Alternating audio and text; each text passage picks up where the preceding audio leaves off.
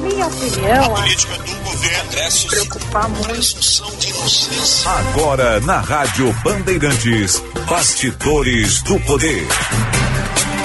Apresentação: Guilherme Macalossi. Love is in the air, everywhere I look around. Love is in the air, every sight and every sound. And I don't know if I'm being foolish, don't know if I'm being wise, but it's something that I must believe in, and it's there when I look in your eyes. Love is in the air. Começamos num clima romântico, porque hoje é dia dos namorados, né? Com John Paul Young, Love's in the Air.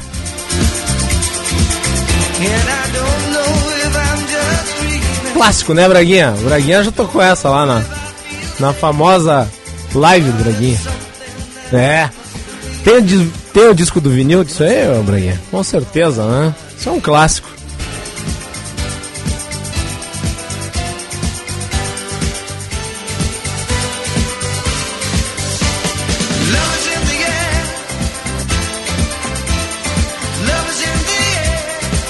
Então, com muito amor no ar, a gente começa né, mais uma edição do Bastidores do Poder, esse Dia dos Namorados. Parabéns a todos os casais né, que namoram, que noivam, que são casados, casais que se desfizeram por conta da vida, casais que estão começando, né, os enrolados né, também contam. É isso, Bastidores do Poder no ar aqui na Rádio Bandeirantes. Claro, eu... Né? Dedico isso à minha namorada, a Melanie Rupental. Um beijo pra ela. Tudo bem. Bastidores do Poder aqui nas ondas da Rádio Bandeirantes. Na semana passada o programa teve a apresentação do Eduardo Carvalho. Estava fazendo a cobertura da South Summit Madrid. Uma experiência muito interessante. Um evento muito diferente, ainda que muito semelhante também ao evento aqui do Brasil. Por que que é semelhante e ao mesmo tempo diferente? Né? Semelhante porque... Uh, os eventos, eles têm a mesma temática, eles têm o mesmo selo, mas eles têm personalidades distintas, em boa medida porque o South Summit de Madrid ele já está consolidado desde dois mil e doze, ele se voltou para a área corporativa. O South Summit Brasil ainda é incidental, ainda é muito novo, ele, digamos, está descobrindo um público, então tem muita gente que acaba participando para conhecer, mais do que de fato para fazer negócio. E com o tempo, quem sabe essas pessoas que estão conhecendo façam negócios ali adiante, o nosso South Summit se torne também um pouco mais corporativo, como eu observei, foi o South Summit de Madrid. Mas são duas experiências extraordinárias. E o volume de negócios realizado ali, né, é, dá uma projeção muito interessante para a realização do South Summit em Porto Alegre. Até comentei num dos boletins gravados aqui para a programação da Rádio Bandeirantes, né, quando o South Summit Madrid foi, foi criado, a Espanha vivia uma crise econômica muito profunda. Né, e o South Summit foi criado, sendo exportado para o Brasil, no momento daí de recuperação da imagem de Porto Alegre. E, e até mesmo do Rio Grande do Sul. Então, são contextos distintos em que se realizam os South Summits. O South Summit Madrid foi criado no momento em que a Espanha precisava de um ponto de inflexão. O South Summit de Porto Alegre acaba sendo criado no momento em que o estado do Rio Grande do Sul se reconecta com a sua história de desenvolvimento. Então, algumas impressões né, sobre o evento. E eu queria mandar aqui um abraço né, especial para o Igor e para a Rosa, que foram as duas pessoas que basicamente me ciceronearam por lá, junto com os outros jornalistas, jornalistas aqui do Brasil e de outros países do mundo, jornalistas da Ásia, da França, da Itália, né? Colegas aqui de comunicação do Brasil. Então, foi uma experiência muito enriquecedora. E ao longo da nossa programação aqui no Bastidores do Poder, no Primeira Hora, no Jornal Gente, é, no Tempo Real, uh, no, no, na, na programação da Rádio Band News, no Porto Alegre Primeira Edição, no Happy Hour e também na Band T V através do Band Cidade. Né? Todas as informações com entrevistas e muito conteúdo sendo produzido. Bastidores do Poder vai até às dezesseis horas com opinião, análise, informação e serviço. Nosso programa no ar nesse dia doze de junho de dois mil e vinte e três. E já antecipando aqui, eu vou ficar na condução do programa nesses próximos três dias. Hoje, amanhã e quarta, quinta-feira, o Eduardo já volta ao comando do programa. Que daí eu saio de férias até o dia vinte e nove, se eu não me engano. Depois eu tenho que olhar, não lembro agora direito. Mas dia vinte e nove. Até dia vinte e nove estou de férias. Daí é o Eduardo Carvalho quem comanda, com a produção do Cristiano Petalás. A mesa de áudio é do Ilus Matoso Braga, central técnica Edson Leandro, coordenação de redação Vicente Medeiros, gerente de rádios Osíris Marins e direção-geral de Lisiane Russo. Apenas aqui cumprimentar a dupla, né? O Eduardo Carvalho e o Cristiano Petalás pela... pela produção aí dos programas da semana passada. Tivemos muitos assuntos interessantes, inclusive uma polêmica, mais uma polêmica envolvendo o vereador, né? É, e nós sabemos, infelizmente, nesses ambientes, né, ou seja, nos legislativos municipais, predomina o espírito corporativista, e nós vimos o que aconteceu em duas cidades, é, com a absolvição de vereadores que claramente violaram ali os princípios de suas respectivas atuações, É, infringindo aquilo que se chama de decoro, e certamente neste terceiro caso, né, daí com uma questão de natureza racial, este parlamentar também deverá ser absolvido, ainda que ele enfrente algum processo. Christian, você acompanhou isso de perto, até colocou no ar aqui junto com o Eduardo a vítima do caso. Boa tarde, Boa tarde. Macalossi. Pois então, hoje mais cedo, pelas nove e meia da manhã, a vítima do caso me mandou uma mensagem pelo WhatsApp mesmo, onde nós conversamos para marcar entrevista e tudo mais. E hoje, por volta desse horário, eles protocolaram um pedido de cassação do vereador, que será falado também na manifestação que ocorrerá lá em Canguçu, na frente da Câmara Municipal, pelas dezoito horas. Uhum. Então, vamos continuar acompanhando a nossa programação aqui e traremos informações além... É, da rádio, também na televisão da Bandeirantes. É. Vereador Francisco Vilela, né? É bom a gente sempre lembrar o nome, mas a chance de ele ser cassado é muito pequena. Né? O espírito corporativista das assembleias legislativas, das câmaras de vereadores, ele acaba, em geral, predominando. Ainda que o que ele tenha dito seja abominável. Né? E daí as... As casas legislativas acabam subscrevendo o conteúdo dessas falas asquerosas, a título de, né, fazer o exercício daquilo que eles consideram ser a imunidade parlamentar. Se eles não conseguem ter a ciência de que o parlamento tem que ser uma casa de respeito à democracia, o médio padrão de civilidade, que seja a justiça, então, através das suas instâncias a fazê-lo, com os procedimentos criminais adequados. Você nos acompanha pelo sinal F M noventa e quatro ponto nove, também pelo aplicativo Band Rádio e Band Play, canal no YouTube Band R S. Se inscreva, mande a sua mensagem pelo nosso WhatsApp nove oito zero seis um zero nove quatro nove, nove oito zero seis um zero nove quatro nove. Bastidores do Poder aqui nas ondas da Rádio Bandeirantes, com o patrocínio de Sinoscara, rede Chevrolet, do grupo Sinocerra e também da Escola Superior dos Oficiais da Brigada Militar e do Corpo de Bombeiros Militar, realizando sonhos, construindo o futuro. quatorze horas e onze minutos, a hora certa para o Hotel Express Rodoviária. Conforto e economia no Hotel Express Rodoviária, ligue trinta e oitenta e cinco, cinquenta e cinco zero zero. E a temperatura é de onze graus e cinco décimos, subiu, mas não muito. Temperatura para o Hospital São Lucas da P U C, cuidado que salva vidas.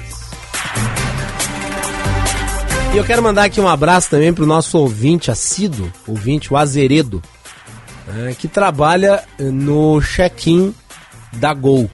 Foi a companhia aérea que eu peguei para ir até São Paulo, nessa viagem à Espanha.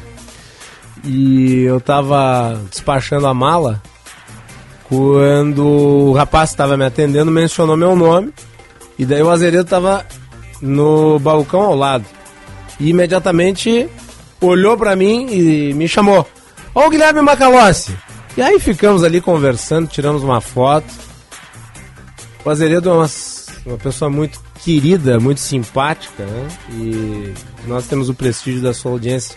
Foi muito bacana ali o bate-papo rápido, né? Mas bem prazeroso, né? Afinal de contas, é, é bom encontrar pessoalmente os muitos ouvintes desse programa. Fica aqui o registro, né? E uh, o meu agradecimento pela audiência.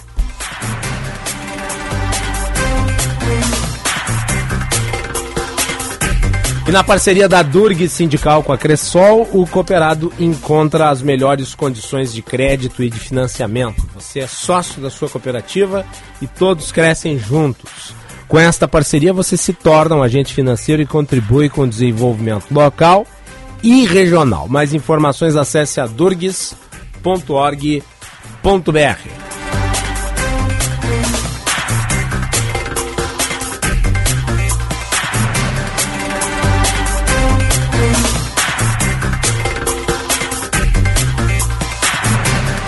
Bastidores do Poder de hoje vai tratar da visita aí da presidente da Comissão Europeia ao presidente Lula, né, em Brasília. Também as projeções relativas à economia. Há aí um cenário de melhora nos indicadores, tanto da inflação quanto do produto interno bruto. E outros destaques aqui do Rio Grande do Sul e do Brasil.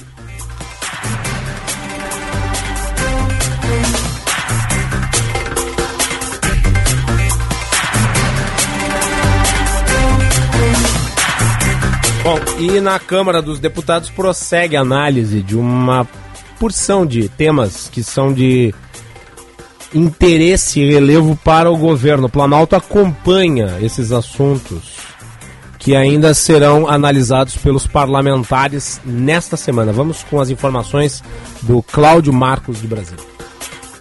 O Planalto acompanha temas de interesse do governo federal e que ainda serão analisados por deputados e senadores nesta semana, entre eles o reajuste de nove por cento dos servidores do Executivo Federal e o aumento do salário mínimo para mil trezentos e vinte reais.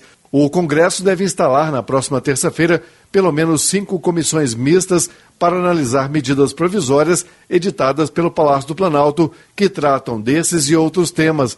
Essas novas comissões vão servir de prova de fogo para testar o poder de articulação do Palácio do Planalto, além da relação entre Câmara e Senado. Bom, e o destaque político de hoje, obviamente, vai para a especulação em torno da ministra do Turismo. A ministra do Turismo que é alvo de uma série de denúncias por suas ligações com as milícias no Rio de Janeiro. É a ministra Daniela Carneiro, conhecida pelo epíteto de Daniela do Vaguinho.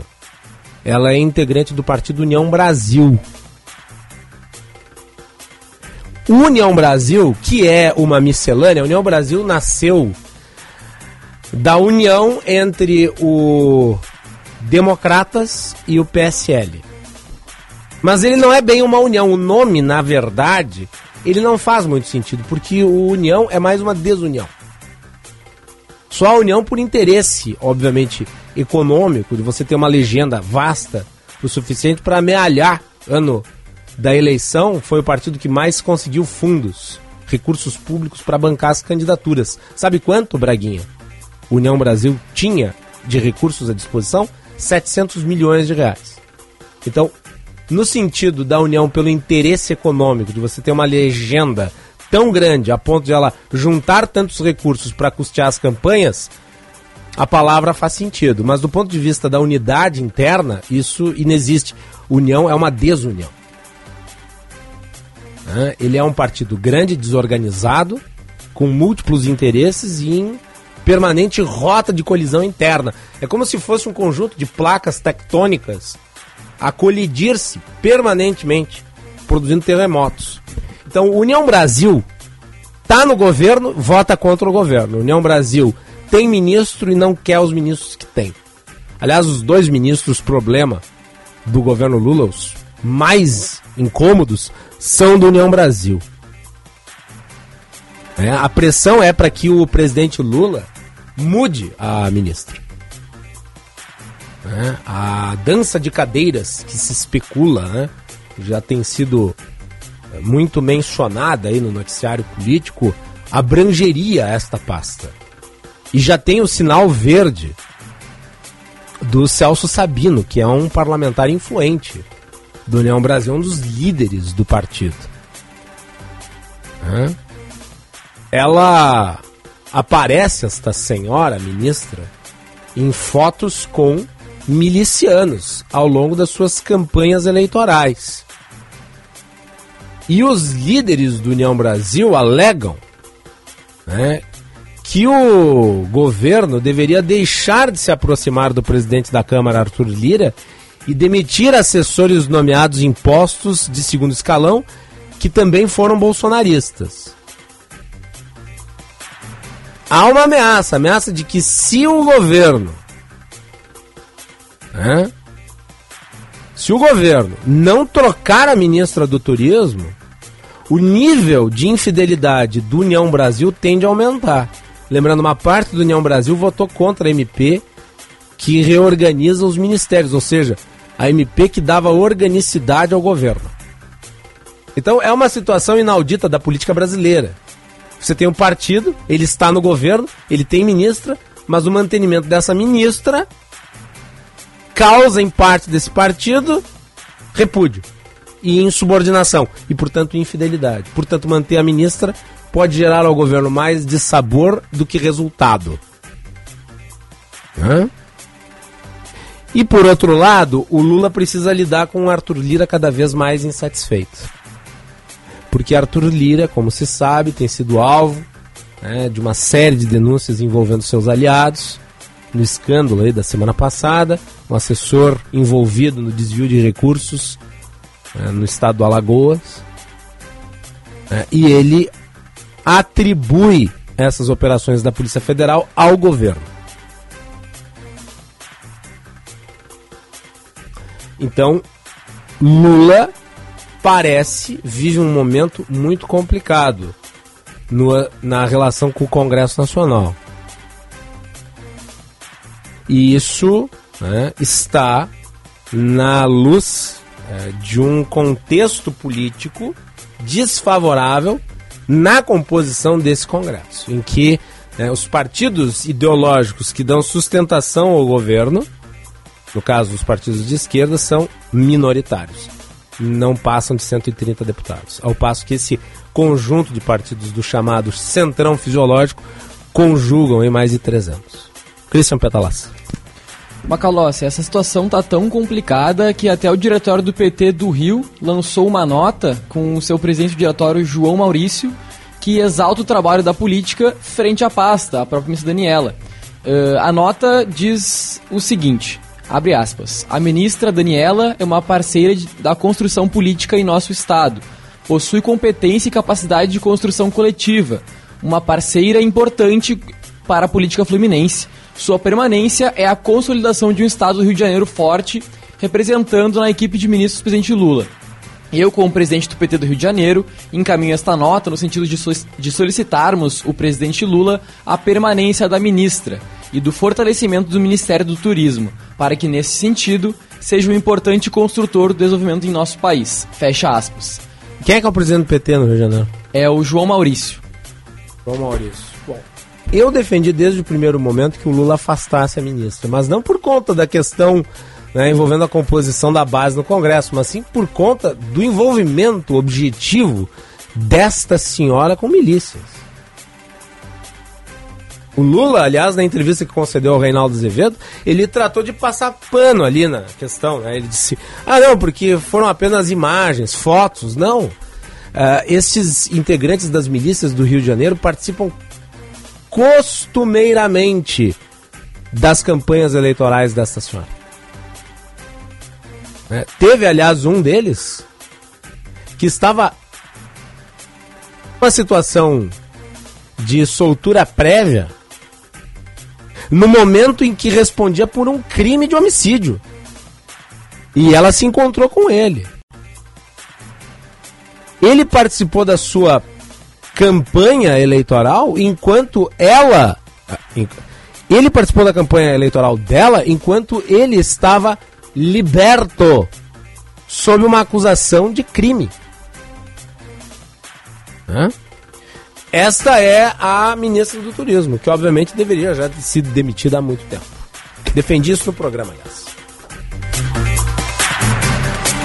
Bom, enquanto essa crise toda, né, se dá no Congresso Nacional, o Lula continua com a sua agenda internacional. Ele está recebendo nesse momento a Ursula von der Leyen. No Brasil, ela é a chefe da Comissão Europeia e ele está fazendo o pronunciamento. E vamos ao Palácio do Planalto em conexão com a Band News T V. Bondade. O planeta não suporta mais as pressões de uma globalização predatória do ponto de vista ambiental, social e econômico. Essa preocupação levou o governo brasileiro a sediar em Belém, em agosto próximo, a cúpula dos países amazônicos. Em dois mil e vinte e cinco, retornaremos da Amazônia para a COP trinta do clima, na qual esperamos forte presença de líderes globais.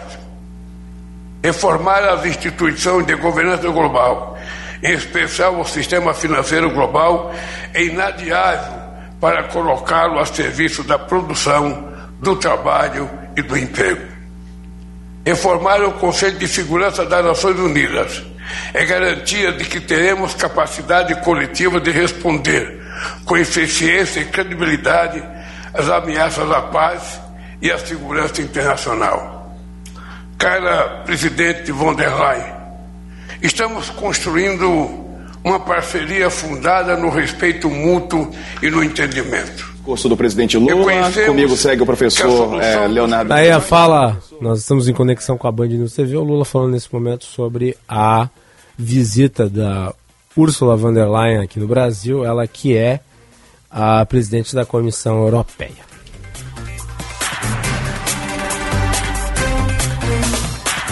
Vamos com mais informações de Brasília com o João Pedro Melo. O presidente Lula recebe logo mais no Palácio do Planalto a presidente da Comissão Europeia, a alemã Ursula von der Leyen. O encontro tem como objetivo a retomada das relações do Brasil com a União Europeia. O outro tema relacionado a esse encontro é o combate ao desmatamento e as consequências das mudanças climáticas. O evento, seguido de declaração à imprensa, está marcado para uma hora da tarde. A intenção também é reforçar possíveis parcerias econômicas, buscar a consolidação do acordo Mercosul-União Europeia, que envolve os mercados de bens, serviços e investimentos e também compras governamentais.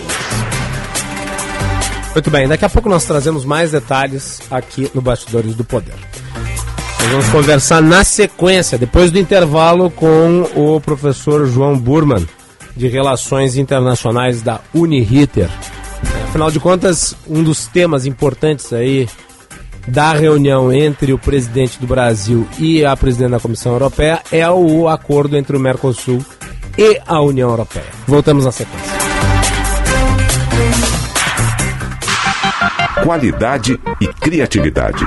Conteúdo relevante e multiplataforma. Rádio Bandeirantes. Estamos vivendo a era da informação instantânea que consegue se espalhar rapidamente, porém, em alguns casos, velocidade pode não ser sinal de veracidade, mas de notícia falsa, a chamada fake news. Por isso, a importância de você buscar sempre se abastecer de fontes confiáveis. E o jornalismo profissional é o meio mais eficiente e seguro para garantir que aquilo que você está lendo, ouvindo ou assistindo passou por um rigoroso processo de checagem antes de ser veiculado. Sérgio Stock, apresentador da Rádio e T V Bandeirantes. O Grupo Bandeirantes de Comunicação mantém há décadas a responsabilidade de praticar o bom jornalismo, ao levar informação checada ao seu público através de suas emissoras. Antes de dividir uma mensagem com sua rede de relacionamento, tenha certeza de que não se trata de uma mentira. E, na dúvida, confie nas empresas e nos profissionais que têm compromisso com a verdade. Grupo Bandeirantes, respeito pelos fatos, respeito por você há oitenta e seis anos. Conheça o curso de Direito da E S B M, com conteúdo voltado ao ingresso nas carreiras militares. O curso capacita você a ingressar numa das principais carreiras jurídicas do Estado. Saiba mais em w w w ponto e s b m ponto org ponto b r ou pelo telefone cinquenta e um, nove oitenta e um, quarenta e sete, noventa e dois, quarenta e dois. E S B M, realizando sonhos, construindo o futuro. Vem aí as melhores condições para você entrar na Sinoscar e sair de Chevrolet novinho. Novo Onix e Onix Plus dois mil e vinte e três com taxa zero e bônus de até dez mil reais. E também tem Tracker dois mil e vinte e três com taxa zero e bônus de até cinco mil reais no seu usado. E ainda tem a nova Montana a partir de cento e dezoito mil, seiscentos e noventa. Para abrir aquele sorriso, venha fechar negócio na Sinoscar, a rede Chevrolet do Grupo Sinocerra. No trânsito, escolha a vida. Se importa para você, para você, pra você, estamos presentes. Bandeirantes. Precisa enviar uma encomenda? Conte com a Viopex Encomendas Expressas, uma empresa do Grupo Ouro e Prata. Com ela, a sua mercadoria está segura da coleta até a entrega e você pode acompanhar pelo rastreamento. E tem mais, estamos presentes em mais de dez estados do Brasil. Então, faça a tua cotação agora mesmo com a Viopex pelo WhatsApp três três sete cinco, oito nove zero zero. Na Claro, você tem a internet com fibra mais rápida e a rede Wi-Fi mais estável do país para navegar, assistir seus filmes e séries favoritos e jogar de montão. Assine já trezentos e cinquenta mega com fibra por apenas noventa e nove reais e noventa centavos por mês no Multi. Vai deixar passar uma oportunidade como essa? Não, né? Ligue para zero oitocentos, setecentos e vinte, doze trinta e quatro ou acesse claro ponto com ponto b r. Vem pra Claro e faça seu Multi. Claro, você merece o novo. Consulte condições de aquisição. Quem trabalha no agronegócio é sempre um otimista. Sabe como encarar os desafios, porque pensa sempre positivo. A Estara está ao lado desse agricultor que busca resultados positivos, que sabe que a tecnologia faz toda a diferença para produzir mais e com sustentabilidade, que acredita na força da parceria e faz o Brasil ser mais positivo. E positivo é fazer com a Estara. Rádio Bandeirantes. Fechada com você. Fechada com a verdade. Para sua empresa alcançar resultados ainda melhores, é necessário buscar alternativas, reinventar e movimentar o seu negócio. Nós, da C D L Porto Alegre, somos a sua parceira para essa jornada de novas oportunidades. Estimulamos relações, movimentamos informações, geramos dados e oferecemos soluções para transformar nossas associadas. Acesse nosso site c d l p o a ponto com ponto b r e saiba como gerar mais resultados. C D L Porto Alegre, sempre em movimento. Eu vou fazer o Enem, vou, eu vou com tudo, eu vou, vou, eu vou fazer o Enem, vou, eu vou com tudo, eu vou. O Enem é o caminho para você ingressar no ensino superior e realizar seus sonhos. Inscreva-se de cinco a dezesseis de junho em enem.inep.gov.br barra participante. Ministério da Educação, Brasil, União e Reconstrução, Governo Federal. Eu vou com tudo, eu vou. Rádio Bandeirantes. Em tempo real, o que acontece no Brasil e no mundo e que mexe com você.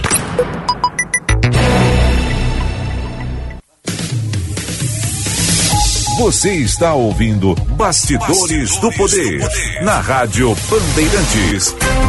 Com Guilherme Macalossi.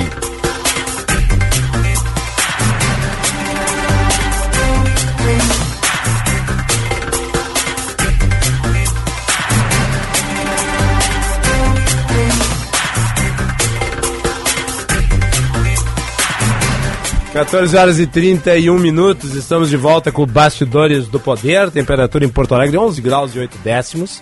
Você participa enviando a sua mensagem pelo nosso WhatsApp nove oito zero seis um, zero nove quatro nove, nove oito zero seis um, zero nove quatro nove. Braguinha, tem uma especulação na redação da Band que Eduardo Carvalho e Cristiano Petalás são irmãos gêmeos separados no berçário. Eles têm o mesmo estilo de corte de cabelo, bigodinho. Um é mais bonito e o outro é mais talentoso.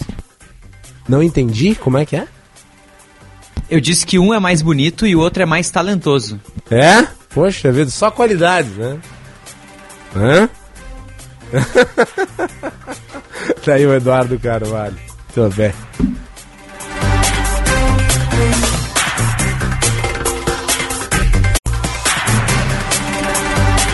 Muito bem, o presidente Lula então está recebendo a presidente da Comissão Europeia. Nós vamos conversar agora com o professor João Burmann, de Relações Internacionais da Uniritter. Professor, bem-vindo, boa tarde. Boa tarde, Guilherme, ouvintes da Band. Professor, é... me parece, nesse encontro, o tema principal é a possibilidade do efetivo acordo entre o Mercosul e a União Europeia, esse acordo que foi anunciado com pompa e circunstância no início do governo Bolsonaro, mas que foi caindo no esquecimento, morrendo de inanição, dado o volume de divergências entre o ex-presidente e os, os líderes europeus. O Lula parece ter um prestígio um pouco maior com os líderes europeus, ainda que tenha sido contaminado um pouco, talvez, pelas posições dele em relação à guerra na Ucrânia. Mas, de qualquer modo, a, a presidente da Comissão Europeia está aqui, e daí eu pergunto, agora vai? Pois é, Guilherme, é, excelente pergunta. Acho que você fez um, um, um bom relato, né, uma boa leitura é, dessa questão do acordo Mercosul-União Europeia, que, de fato, está aí há, há mais de duas décadas, né, estava sendo negociado.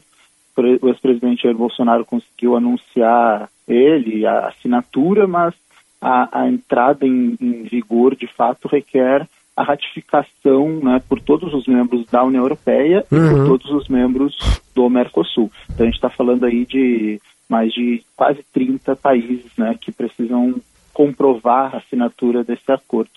E, e apesar do, de, de fato, existir um problema, né, na, na articulação das relações exteriores pelo ex-presidente e as divergências com a União Europeia, eu acho que os problemas são muito maiores, assim, eles são estruturais, né, com relação, a, de fato, às condições econômicas é, da União Europeia, do Mercosul e alguns pontos específicos que afastam é, é, os parlamentos, especialmente, né, aquele interesse é, voltado para dentro, né, para a política interna, afastam um pouco desse acordo.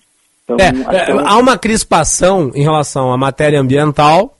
Exato. E também em relação à matéria da produção da agricultura, porque é, os principais concorrentes principais dos nossos exportadores são os produtores agrícolas europeus. E eles são é. extremamente Uh, protecionistas, por assim dizer. É, eu diria, eu nem sei se eu diria que eles são grandes concorrentes, mas de fato, se uh, houver esse acordo, né, essa liberação para os produtos brasileiros, argentinos, uruguaios, qualquer tipo de competitividade que eles tenham, inclusive dentro dos seus mercados, acaba, né? Porque não, não, são, não são páreos, né, para a nossa, para a nossa produção agrícola aqui. Sim, mas aí eu lhe pergunto, em relação a, a, ao que, que se pode encontrar de denominador comum para a questão comercial, principalmente agrícola, É, é algo que me parece muito difícil de se encontrar. Tem algo no horizonte ou isso é uma equação impossível? Não, acredito que não seja impossível, mas de fato uh, alguns lados vão ter que ceder, né? Uh, até o que, até onde parece, é, o, a expectativa, né, é que os países da União Europeia cedam com relação a essa questão agrícola, até porque não são todos os países, né, que têm essa, esse empecilho. Acho que especificamente, assim, com mais destaque que a gente vê, uh, temos a Holanda, que inclusive já se manifestou, né, uhum. desfavoravelmente, né, a ratificar o acordo nesses termos, e nós temos a, a França também, né, um grande, um grande lobby, né, do, do setor agrícola francês. Sim. Mas o que se espera em contrapartida é que também o Mercosul, especificamente o Brasil, ceda em outras partes, né? Eu acho que um, um, dos grandes fator, um dos grandes fatores que, inclusive, o presidente Lula falou semana passada, seria com relação a compras governamentais, né, que é um dos, um dos, um dos termos, né, do acordo, e facilitaria a participação, por exemplo, de empresas da União Europeia em processos licitatórios, né, de compras do governo dos países do Mercosul. Então, acho que, de fato, vai ter que ser encontrado ali um, uma equação em que eles vão abrir mão de alguns pontos, nós teremos que abrir mão de outros pontos, caso, de fato, eles queiram que esse acordo seja ratificado. Professor, o, o Mercosul não encontra a si mesmo, né? Ele tem problemas é. estruturais históricos. É. O fato do Mercosul ser um bloco desestruturado não complica a estruturação de um acordo com um bloco estruturado, como é o caso da União Europeia?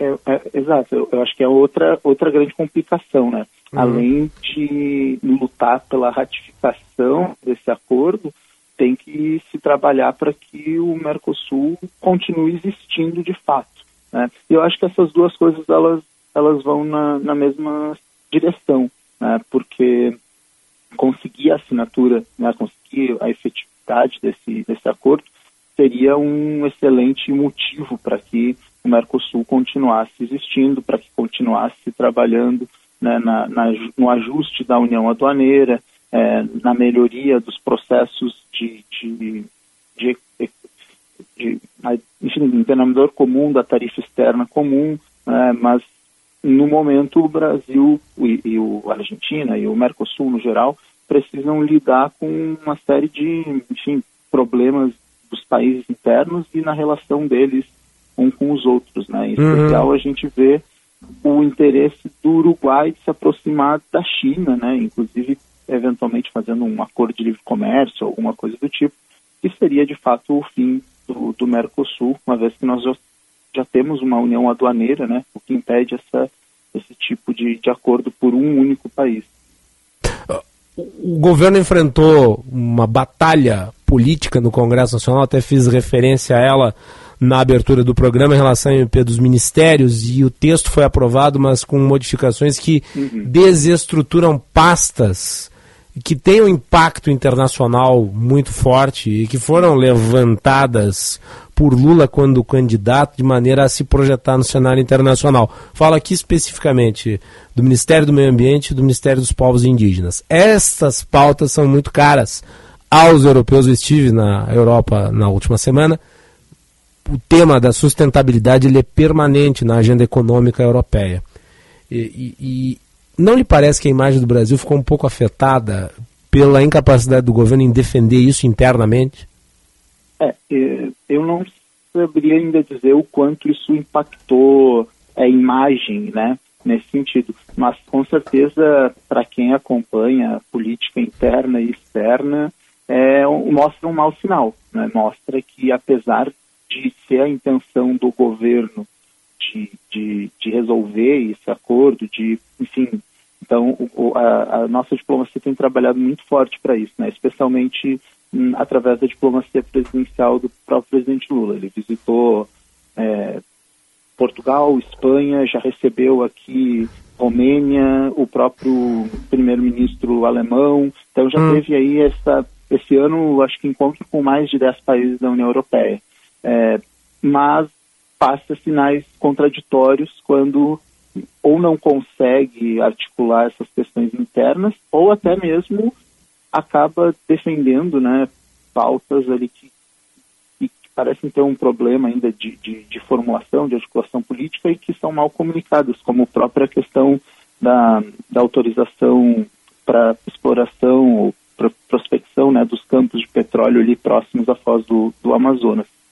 E, enfim, ah. é, é discutível se é útil, se é válido, se é importante, mas acho que a forma como foi tratada foi, foi tratada de forma meio complicada. É, e daí eu lhe pergunto, em que sentido esses encontros de fato estão produzindo resultados? Porque a sensação que se dá é que Lula tenta projetar-se no cenário internacional enquanto não consegue acertos internos. Quer dizer, ele se mete, por exemplo, numa questão tão longínqua quanto a guerra da Ucrânia de maneira infrutífera, gerando mais danos à sua imagem do que eventualmente benefícios à posição do Brasil no cenário internacional.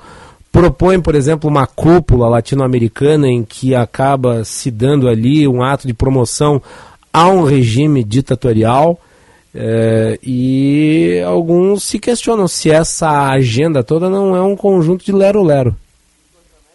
Bom, eu, eu acho que não é, assim, a, ainda que entenda, né, quem, quem, quem pode fazer eventualmente essa leitura, porque de fato a, a política externa, infelizmente, não, não é muito compreendida ainda enquanto uma política pública, né, uma uhum. questão que, que é do Estado, mas eu acho que os resultados da política externa, eles não podem ser avaliados uh, necessariamente da mesma forma como a gente avalia os resultados de outras pastas, né? Acho que se trata de coisas que os resultados, eles acontecem no médio a longo prazo e cujas as, as, as percepções dos resultados são, são muito sutis, né? Então a gente não vê, de fato, ali os ganhos imediatos, né? A gente vê Sim. uma mudança de posição, a gente vê um, um diálogo mudando aqui, mudando ali, mas ainda assim eu acho que boa parte dessas articulações do governo já tem gerado alguns resultados positivos, especialmente se a gente for pensar de novo a pauta ambiental, né? Os aportes que o governo está conseguindo para o Fundo Amazônia, né? Então, nesse ano mesmo já foram aí alguns bilhões de dólares, né, anunciados por Estados Unidos, por Noruega, novamente, por Alemanha, pelo próprio Reino Unido, mas, mas é, é de fato uma coisa mais complicada, a gente tem Sim. que ter... É difícil de falar isso, mas tem que ter um pouco mais de paciência, eu acho. Sim. Uma última pergunta, professor. O Fundo Amazônico, o senhor acredita sim, que não. o Brasil pode obter mais recursos da União Europeia para ele? Eu acredito que sim. Eu acho que, assim, é, um, é uma das questões que, objetivamente, o governo pode é, utilizar para forçar essa aproximação, né, dos governos. Então, dizendo assim, bom... a pauta ambiental é um problema, a pauta ambiental é uma coisa que impede vocês de, de, de assinarem, de ratificarem esse tratado, pois nós temos aqui um, uma resposta institucional, nós temos aqui uma articulação interna da Amazônia, composto pelos os três, os três níveis, né, da nossa, do nosso Estado, União, eh, governo e município, sem contar ainda a, a iniciativa civil, mas nós precisamos desse auxílio, mas nós precisamos que vocês demonstrem o compromisso de vocês com isso, fazendo esses aportes, né? Uhum. Então, eu acho que é o, é o objetivo, é o meio prático, né, da gente ir desamarrando esses nós aí, que de fato são, são longos, são, são fortes. Muito bem. Professor, agradeço aqui a participação no Bastidores do Poder, falando sobre o encontro do presidente Lula com a presidente da Comissão Europeia. Obrigado, lhe deixo com a última palavra. Ah, eu que agradeço pela oportunidade, né, de falar um pouco mais sobre a política externa do Brasil, analisar essa nossa situação, que tem tudo a ver com o nosso dia a dia, com o nosso desenvolvimento econômico, e estou sempre à disposição aí dos Bandeirantes para continuar o nosso papo. Obrigado. Obrigado, professor. Professor João Burmann, de Relações Internacionais da Uniritter. Agora, quatorze horas e quarenta e cinco minutos. Vamos com o repórter Bandeirantes.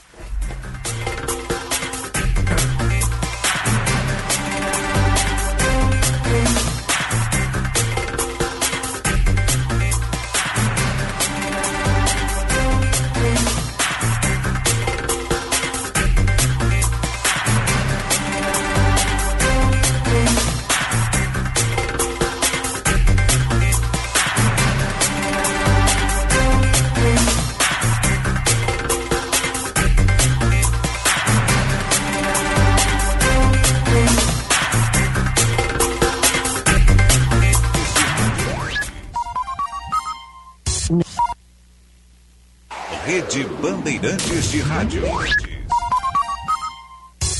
Repórter Bandeirantes é um oferecimento de Grupo Souza Lima. Eficiência em Segurança e Serviços. Repórter Bandeirantes. Olá, muito boa tarde. Os planos de saúde individuais terão reajuste de nove vírgula sessenta e três por cento neste ano. A decisão foi anunciada pela Agência Nacional de Saúde. A mudança no valor terá validade de primeiro de maio de dois mil e vinte e três até trinta de abril de dois mil e vinte e quatro. A decisão afeta quase nove milhões de beneficiários destes pacotes, o que representa dezessete vírgula seis por cento do total de consumidores de planos de assistência médica no Brasil. A alta de planos coletivos tem pesado no bolso da população e também nas contas do governo, com um impacto na inflação oficial do país. Nos últimos doze meses, o acumulado dos convênios chega a dezessete vírgula quarenta e oito por cento, enquanto a inflação geral acumula três vírgula noventa e quatro por cento. E aconteceu hoje a cerimônia de lançamento do Compromisso Nacional da Criança Alfabetizada no Palácio do Planalto. E o João Pedro Melo acompanha tudo. Oi, João, boa tarde para você. Fala, pessoal, muito boa tarde para vocês, para todo mundo que está nos acompanhando. Olha, o presidente Luiz Inácio Lula da Silva e o ministro da Educação, Camilo Santana, lançaram hoje mais cedo o Compromisso Nacional Criança Alfabetizada. Esse evento foi no Palácio do Planalto e, segundo o governo federal, vão ser investidos mais de dois bilhões de reais pelos próximos quatro anos na promoção da alfabetização de crianças em todo o país. O objetivo dessa ação é subsidiar as ações concretas dos estados, municípios e o Distrito Federal para reduzir a taxa de analfabetismo entre crianças.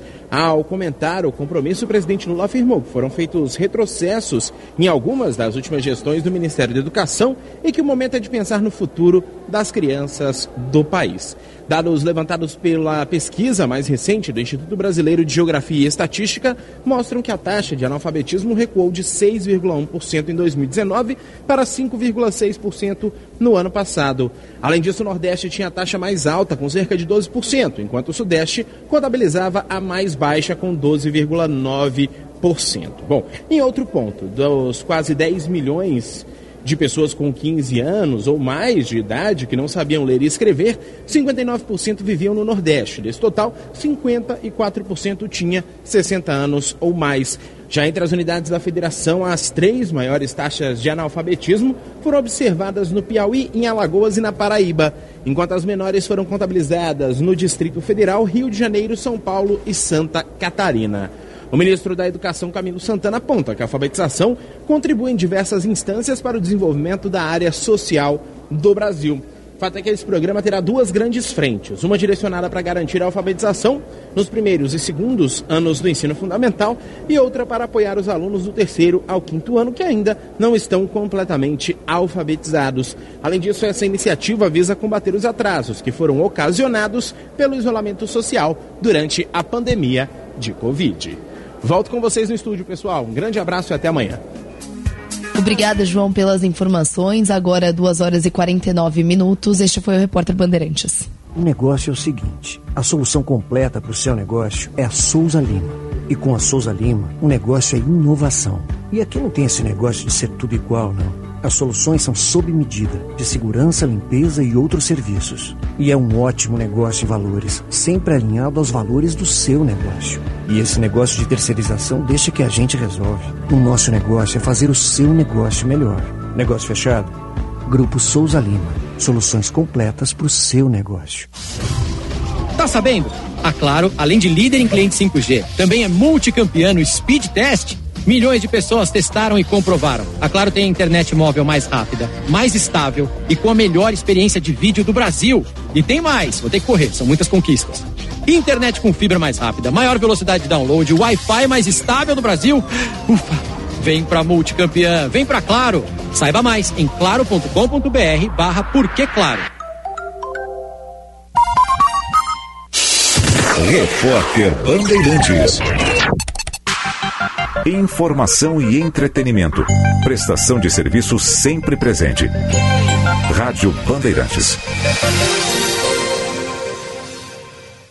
Vem aí o GovTech Summit, nos dias quinze e dezesseis de junho. Prepare-se para o primeiro evento GovTech no Rio Grande do Sul. Um encontro para conectar decisores públicos a startups com soluções que modernizem a prestação de serviços públicos com palestrantes que são referência em inovação e tecnologia. GovTech Summit, nesta quinta e sexta-feira. Junte-se a nós no Now Live Space. Garanta seu ingresso em govtech summit ponto com ponto br. Apoio Prefeitura de Porto Alegre. Mais cidade, mais vida.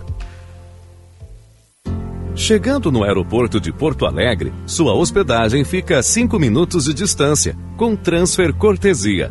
Basta ligar trinta e vinte e dois, vinte e vinte.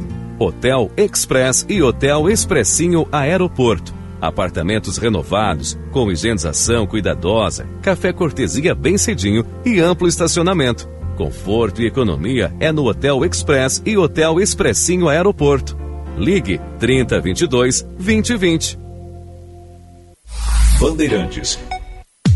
Para quem precisa de veículos para demandas pontuais, a Citicar Aluguel apresenta o Plano Mensalista para pessoas e empresas. No Plano Mensalista Citicar, você aluga só nos meses que for usar. A Citicar Aluguel tem veículos à pronta entrega com condições muito especiais. São especiais mesmo. Experimente alugar com a Citicar, uma empresa do Grupo Esponqueado. Citicar Aluguel, uma locadora feita de carros e pessoas. Pesquise por Citicar Aluguel.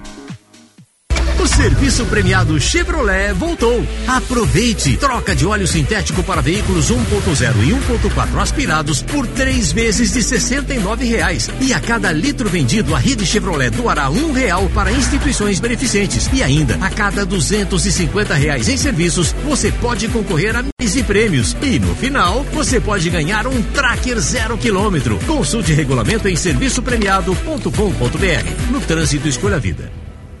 Seja lá o que faz bem pra você, conte com a Panvel que... Fica tudo bem, fica, fica, fica tudo bem. Pode perguntar, pode comparar, pode confiar. Genéricos com os menores preços é na Panvel. Toda semana mais de mil ofertas em remédios para dor e febre de uso contínuo, antialérgicos para tratar sintomas gastrointestinais e muito mais. Confira nas lojas, no site, no app ou peça pelo Alô Panvel. Panvel, bem você, você bem. Rádio Bandeirantes. Fechada com você, fechada com a verdade. Com vinte e seis associados, todos com reconhecida atuação na indústria de laticínios gaúcha, o Sindilat R S representa atualmente oitenta e sete por cento do leite e derivados produzidos no estado do Rio Grande, terceiro maior produtor de leite do país. Uma representatividade que comprova a união da categoria, a força do setor e o valor do trabalho de reconhecimento e conscientização da importância do leite para o consumidor e o mercado. Sindilat R S, o leite gaúcho passa por aqui. Com vocês, o hit desse inverno. Não vou mais me segurar, vou deixar que você se vá. Deixe suas roupas aquecerem quem mais precisa. Participe da campanha do agasalho. Sua doação vai ajudar muita gente. Governo do Rio Grande do Sul. O futuro nos une. Apoio Rádio Bandeirantes. Rádio Bandeirantes. Em tempo real, o que acontece no Brasil e no mundo e que mexe com você.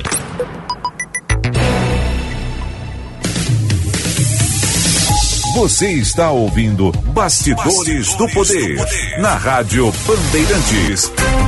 Com Guilherme Macalossi. Estamos de volta no Bastidores do Poder com o patrocínio de Sinoscar. Só a Sinoscar tem para você um novo Onix e o Onix Plus dois mil e vinte e três com taxa zero e bônus de até dez mil reais. Sinoscar, a rede Chevrolet do grupo Sinocerra. E também da Escola Superior dos Oficiais da Brigada Militar e do Corpo de Bombeiros Militar, realizando sonhos, construindo o futuro. Vamos com a previsão do tempo. Serviço Bandeirantes. Previsão do tempo. Com a Maria Fernanda Luxinger. E aí, mano? Boa tarde, Macalossi. Quanto tempo? Pois é, né? Uma semana. Uma semana. Uma semana é muito tempo. Sim, uma semana é muito tempo. Ainda mais no nosso mundo, né? Exatamente. Para os ouvintes é muito tempo, tava com saudade já. É. Mas foram bem, bem... Uh... Foi bem substituído. Bem substituído. Verdade. Né? Inclusive, tenho que me desculpar com os ouvintes, porque eu e Eduardo Carvalho, semana passada, demos previsões erradas. Eu dei previsões erradas, né? É. Segunda-feira eu falei que ia chover, acabou demorando pra chover, mas finalmente veio a chuva. Com força, né, no fim de semana. É. Tu não pegou a mas chuva veio. Aqui, né? Não, não peguei a chuva. Eu cheguei aqui... Não, choveu peguei muito. chuva. Peguei a chuva no sábado, né? Choveu muito, choveu no muito. sábado. Eu cheguei sexta-feira... Na verdade, eu cheguei sábado, meia-noite e vinte. Ah, na então, madrugada é. de sexta para sábado, né? Sim. Então a chuva começou no sábado de manhã. Exatamente. E foi ao longo do final de semana todo. Exatamente. E veio frio, né? E veio frio. Veio frio. É. E é sobre, justamente sobre isso que eu vou falar. Primeira semana aí com temperaturas de inverno no Rio Grande do Sul. Exato. É, depois de um, um veranico aí, né? De maio, um veranico de junho. A gente teve esse fenômeno um pouco estendido. Agora, primeira semana aí com temperaturas realmente muito mais frias. Em Quaraí, a gente teve termômetros é, negativos nessa noite, marcando menos um grau. E a expectativa é que a semana continue assim. É, temperatura bem mais gelada no Rio Grande do Sul. Em São Borja, amanhã, o dia começa com geada. É, temperatura de dois graus no amanhecer e máxima de quinze graus durante a tarde. Em Rio Grande, no litoral sul, também mínima de cinco e máxima de catorze graus. E aqui em Porto Alegre, um dia bem gelado também, mínima de cinco e máxima de catorze graus. Então, tira o casacão do armário, tira a coberta mais quentinha, porque o frio chegou com força. A gente vai observando, Nanda, o nível do frio conforme vai aumentando o volume de roupas do Braguinha. À medida em que ele vai, né, se enchendo... Sim. E diminuindo de tamanho no meio delas. Com certeza. A gente vai notando que o inverno está chegando. Você veja que ele já está com touca, com moletom, por baixo tem dois blusões de lã. E tá frio ainda? E uma camisa térmica. Tá com frio ainda? Sim, ele bota um pelego em cima do banquinho em que ele fica sentado. Não, tá certo, né? Passar frio ninguém gosta. Ele eu também não gosto. Ele vira uma bolinha de roupa. Eu vou aderir, eu vou começar a fazer isso também. Eu contrataria o Braguinha para ser garoto propaganda das malharias ali da região da Serra Gaúcha. Eu acho que é uma boa, mas eu vou aderir o que tu faz, tá? Eu vou começar a aparecer na, na T V, agora ah. cada vez com mais casaco, pros telespectadores terem noção de quanto tá frio aqui na Band. Que é frio aqui na Band, né? Em cima do morro não tem como. Garoto propaganda das malhas Macalossi de Farroupilha, é isso aí? Meu pai tinha uma malharia. Ah, é? Tinha. Uma malharia chamada Texman. Ó. Oh. Que fechou há muito tempo atrás, mas era uma malharia. Ele fazia produção principalmente daquelas calças e jaquetas de uh, tactel. Ah, legal. Inclusive, Entendi. Uma curiosidade, a minha escola, né, ela produzia um uniforme, e pra gente economizar, pra não comprar uniforme, meu pai fazia cópias do uniforme em tactel. Esperto, tactel. Esperto, porque o uniforme é caro, né? Sim, e daí ia com aquelas, sabe, aquelas joelheiras? Sim. É, aquela coisa ridícula e horrorosa, mas que serve exatamente para tu poder usar todo dia, aumentada assim pra... Né? Bem, muito estiloso. Muito estiloso, né? Jogava bola, estiloso, né? Hã? Jogava bola pra rasgar o joelho com a joelheira ali? Nada, jogava nada. Bola não sabe muito... como é que é criança, né? Se joga no chão, uma catarse permanente. Né? Tá, então, Nanda, obrigado. Obrigado, Macalossi, até amanhã. É isso aí. Previsão do tempo aqui no Bastidores do Poder, sempre para o Hospital São Lucas da P U C, que agora conta com o Mais Traumato Ortopedia, que é uma linha completa de cuidados em traumatologia e doenças ortopédicas. De uma emergência para casos de traumas musculoesqueléticos diversos, até consultas, exames e procedimentos de média e alta complexidade em um só lugar. O serviço inclui toda a estrutura do campus da saúde. Por... junho, após a parada da data FIFA fora de casa. A comissão técnica vai usar este período para melhorar alguns aspectos técnicos, físicos e também táticos. Mas o grande ponto é a preparação física, já que no início da temporada e até este mês, o Inter estava com uma defasagem neste quesito. E vai usar este período para tentar dar mais ganho físico aos atletas. Fora de campo, o Internacional deve anunciar ainda na noite desta segunda-feira a contratação de Ener Valencia, atacante de trinta e três anos, que se despediu do Fenerbahçe no último final de semana após ter vencido a Copa da Turquia. A tendência é que ele ganhe dez dias de folga e a sua estreia aconteça no dia nove de julho contra o Fluminense, após a abertura da janela de transferências. Com as informações do Inter, falou o repórter Pedro Oliveira. Após a derrota para o Flamengo por três a zero no estádio Maracanã, o elenco do Grêmio recebeu três dias de folga em decorrência da data FIFA. A reapresentação do plantel está prevista para a próxima quinta-feira à tarde no C T Luiz Carvalho. O próximo compromisso do tricolor gaúcho é apenas no dia vinte e dois de junho contra o América Mineiro, na Arena em Porto Alegre. Fora de campo, a direção gremista trabalha para viabilizar a chegada de reforços, especificamente de um atacante de velocidade. Juan Manuel Iturbe, que estava no Ares da Grécia, possui negociação em andamento. As partes já chegaram a um acordo em relação ao tempo de contrato, porém a divergência atual é em relação ao salário que o atleta receberá caso venha para o Grêmio. Michael, que está no Al Hilal da Arábia Saudita, continua sendo o plano A, o sonho do técnico Renato Portaluppi. O jogador já possui um acordo com o Grêmio, porém a liberação junto ao clube árabe continua sendo um complicador para viabilizar a chegada do jogador na próxima janela de transferências. Com as informações do Grêmio, falou o repórter Caliel Dornelles. Aí então. Ah, e uma informação aqui antes de nós falarmos de economia, porque é uma informação de cunho social relevante, né? Que é o pedido do Hemocentro para a doação de sangue em Porto Alegre. Estamos no mês de junho, junho vermelho, que é em alusão ao Dia Mundial do Doador de Sangue, comemorado no dia quatorze, né? Então quarta-feira. E o Hemocentro do Estado solicita doações de sangue de todos os tipos, preferencialmente dos tipos O positivo ou O negativo. O atendimento é de segunda a sexta, das oito às dezesseis horas, na Avenida Bento Gonçalves, três sete dois dois, no bairro Partenon, aqui em Porto Alegre. As pessoas interessadas podem agendar a doação pelo site da Secretaria Estadual de Saúde ou pelo WhatsApp, vou dar aqui um número, é cinco um nove oito, quatro zero cinco, quatro dois seis zero. Vou repetir, cinco um nove oito, quatro zero cinco, quatro dois seis zero. O doador que não for da capital pode doar no Hemocentro mais próximo da sua casa. Quem doa sangue, salva a vida. Bom, o mercado voltou a reduzir o I P C A e também já vê um P I B crescendo próximo a dois por cento em dois mil e vinte e três. São indicadores considerados positivos num cenário ainda, né, bastante indefinido. Nós vamos conversar agora com a economista da FEComércio, Patrícia Palermo, de volta aqui ao Bastidores do Poder. Sempre um prazer falar com a senhora. Boa tarde.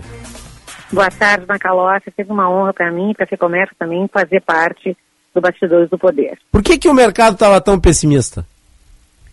Olha, a gente começa a precificar aquilo que os sinais nos dizem para precificar, né? Uhum. A gente vinha, no ano, do ano passado, num processo de desaceleração econômica. O mundo todo está passando por um processo de desaceleração econômica e o esperado é que fosse isso acontecer de fato. Quando a gente viu os números do primeiro trimestre do ano, principalmente os números da agropecuária, e eu sei que isso pode parecer meio estranho para nós aqui do Rio Grande do Sul, porque já é o segundo ano consecutivo que a gente tem uma seca, né, e isso acaba impactando muito negativamente o nosso P I B.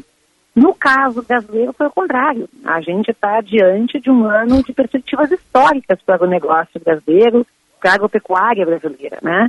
E quando você vê o crescimento que aconteceu nesse primeiro trimestre do ano no agro, isso acaba contratando uma taxa de crescimento maior para toda a economia brasileira. Uhum. Quando a gente observa os dados do primeiro trimestre, além do desempenho extraordinário da agropecuária, que cresceu vinte e um vírgula seis por cento em relação ao último trimestre de dois mil e vinte e três e dezoito vírgula oito por cento em relação ao mesmo trimestre do ano passado, a gente viu também, por exemplo, o setor de serviços tendo um desempenho que não é ruim, né? E pensando que o setor de serviços aí tem uma importância muito grande dentro da economia brasileira. Então a gente acabou contratando, né, a partir desse primeiro trimestre, um desempenho melhor para o ano do que se previa antes. Mas deixa eu fazer uma figura de linguagem que eu acho que traduz muito bem esse nosso momento, né? Uhum. Volta e meia a gente fala sobre temperatura e sensação térmica. O que a gente vai ver vai ser uma temperatura no P I B e uma sensação térmica diferente na economia. A temperatura vai ser maior do que a sensação térmica, porque grande parte desse crescimento do P I B vai vir justamente da agropecuária. Sim. Aliás, a senhora mencionou o desempenho da agropecuária, foi o melhor desde mil novecentos e noventa e seis no trimestre, né? O que, é, o que denota a força do agro, considerando, né, também o fato do Rio Grande do Sul eh, não ter tido a produção que poderia ter por conta de mais um ano com estiagem. Mas, considerando isso, considerando o resultado do Rio Grande do Sul, ainda assim é muito expressivo, né?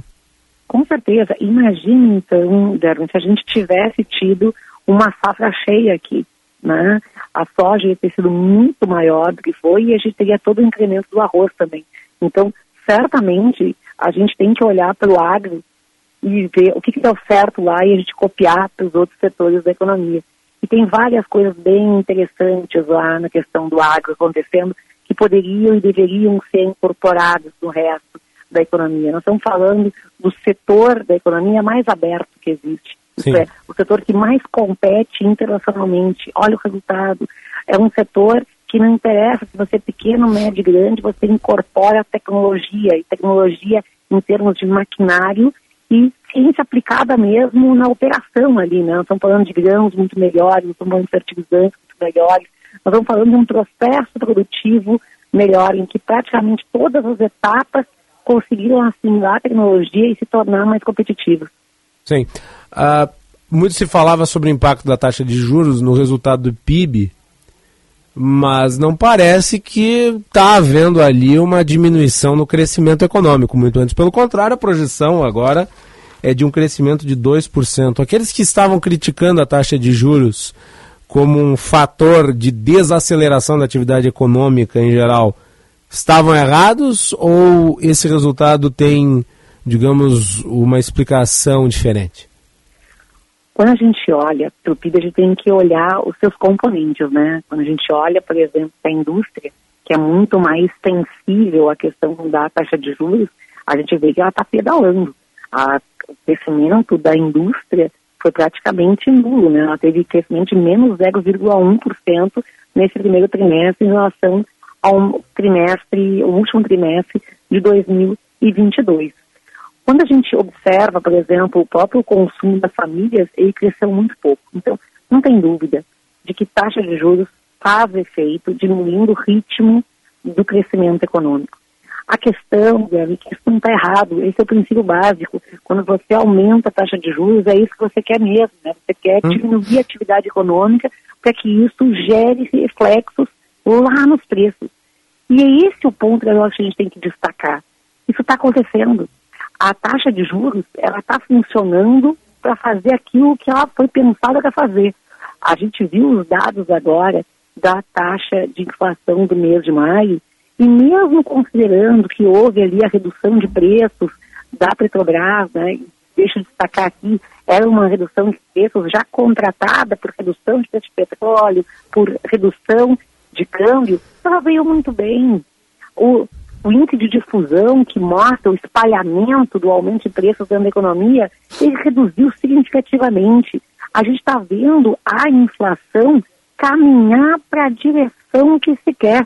Isto é, a taxa de juros fez o seu trabalho. Esses dias, nas minhas redes sociais, eu escrevi uma pequena crônica sobre inflação e as decisões do Banco Central, né? E eu sempre eu tento fazer dessas minhas crônicas algo relacionado ao dia a dia para que as pessoas possam entender o que, que é isso, né?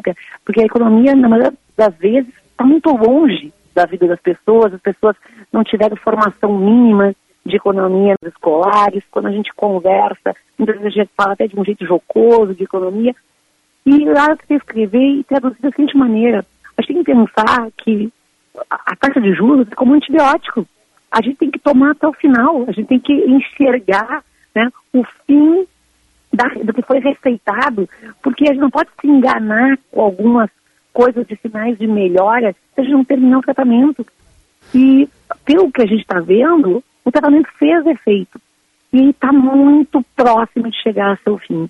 Se a gente for olhar as expectativas de mercado, elas deram uma, uma acomodada legal, a gente não vai terminar esse ano na meta de inflação, mas a gente está se encaminhando para ter um dois mil e vinte e quatro bem bacana. E se tudo der certo, a gente já começa a diminuir juros, quem sabe até no início de agosto. Então, fazer as coisas certas e não responder no grito, né?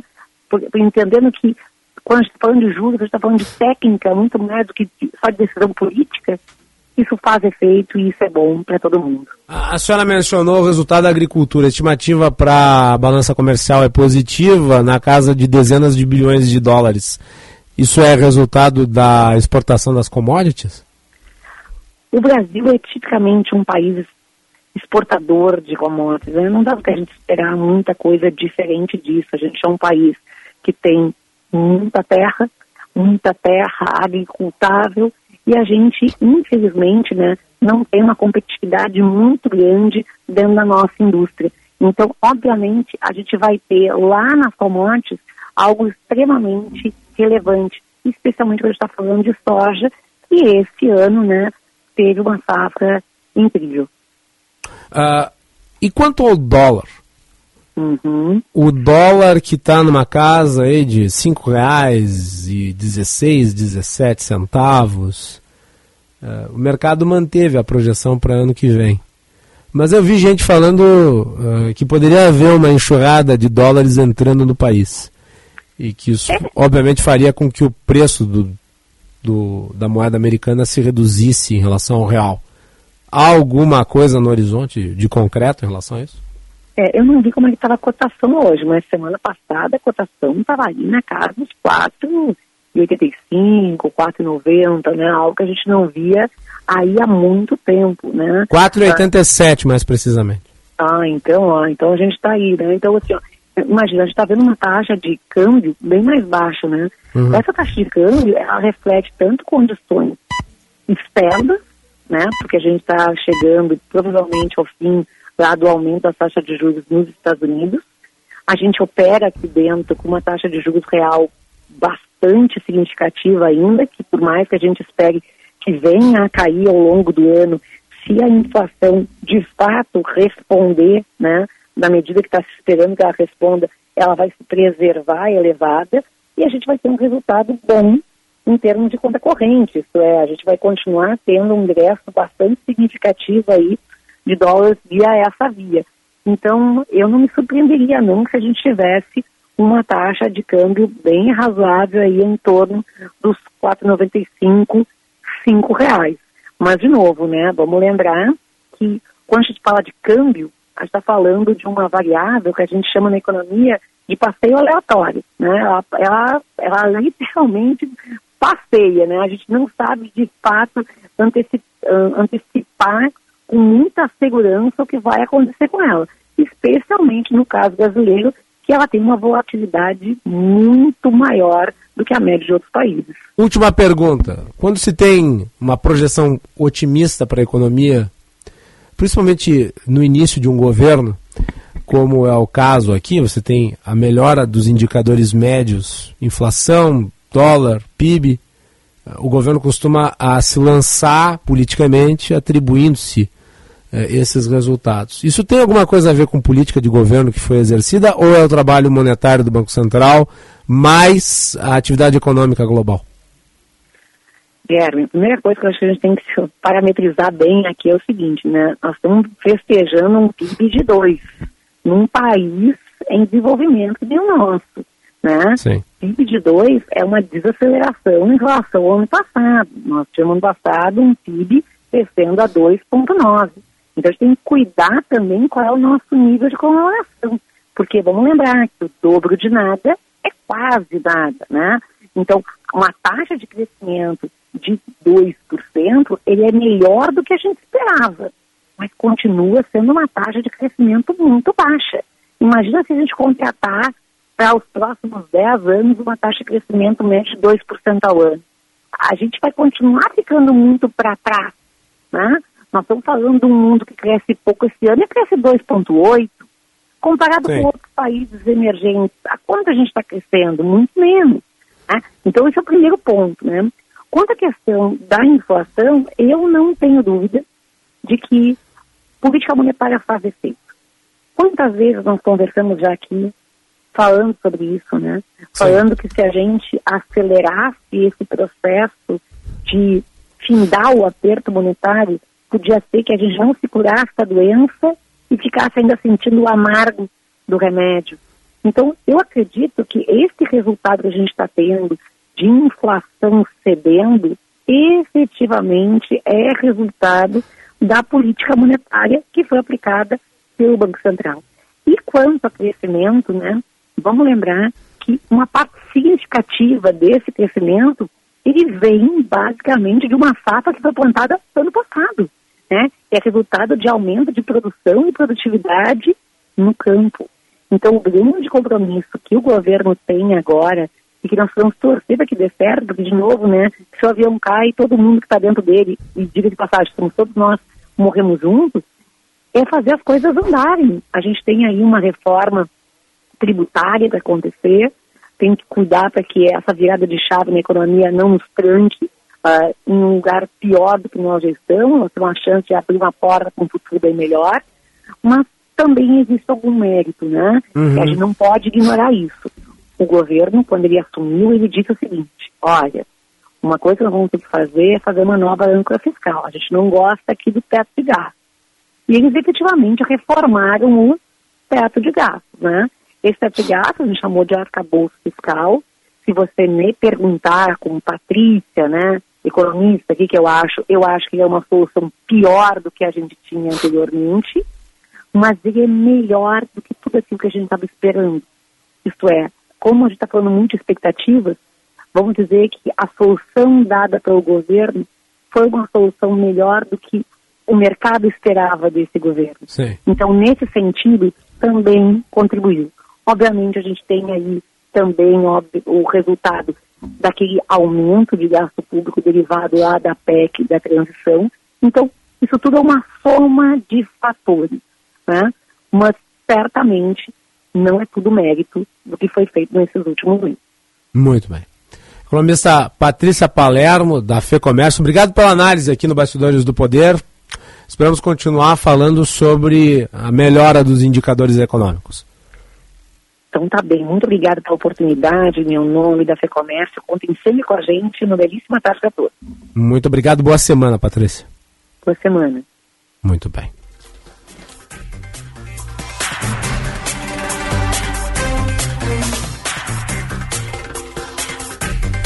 quinze horas e vinte minutos. Vamos pegar um trecho aí da fala do presidente Lula no encontro com a Ursula von der Leyen. Lula que estava há pouco, né, numa cerimônia no Palácio do Planalto com a presidente da Comissão Europeia. Ele criticou o aumento das exigências do acordo Mercosul e União Europeia. O Cristiano Petalás fez o corte para nós. Vamos colocar no ar, Braguinha. Um dos temas centrais é o acordo Mercosul-União Europeia. Expus a presidente von der Leyen as preocupações do Brasil com um instrumento adicional ao acordo apresentado pela União Europeia em março deste ano, que amplia as obrigações do Brasil e as torna objeto de sanções em caso de descumprimento.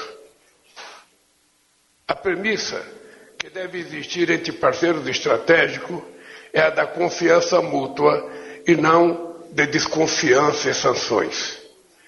Em paralelo, a União Europeia aprovou leis próprias com efeitos extraterritoriais e que modificam o equilíbrio do acordo.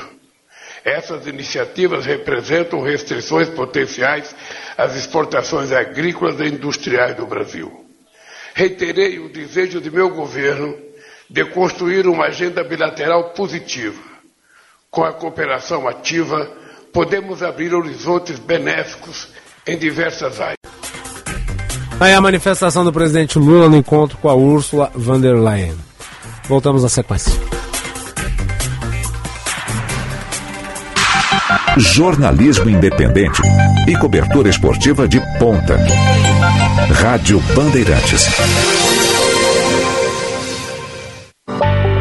O Hospital São Lucas da P U C-R S agora conta com a Mais Traumato Ortopedia, uma linha completa de cuidados em traumatologia e doenças ortopédicas. De uma emergência para casos de traumas musculoesqueléticos diversos até consultas, exames e procedimentos de média e alta complexidade em um só lugar. O serviço inclui toda a estrutura do campus da saúde, com um centro de reabilitação dedicado e um parque esportivo para o bem-estar e a prevenção de doenças. Saiba mais em hospitalsaolucas.pucrs.br barra mais traumato ortopedia.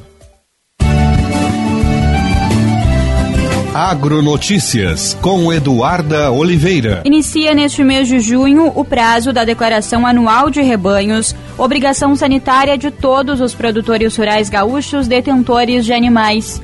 O prazo para a declaração se estenderá até trinta e um de outubro.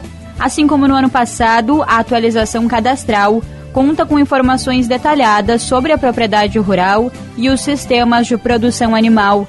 A Secretaria da Agricultura, Pecuária, Produção Sustentável e Irrigação espera receber trezentos e oitenta mil declarações correspondentes ao número de estabelecimentos que trabalham com produção animal registrados no Sistema de Defesa Agropecuária. Os formulários estão disponíveis no site da Secretaria da Agricultura e podem ser entregues de duas formas. Na primeira, o produtor comparece à inspetoria ou escritório de defesa agropecuária de referência e informa verbalmente os dados a serem lançados. Com uma opção fácil de geração de senha do produtor online, ele assina digitalmente a declaração. Na segunda opção, o produtor baixa os formulários no site da SEAP, preenche e os entrega na I D A ou E D A de referência. Agronotícias. Oferecimento Senar R S. Vamos juntos pelo seu crescimento.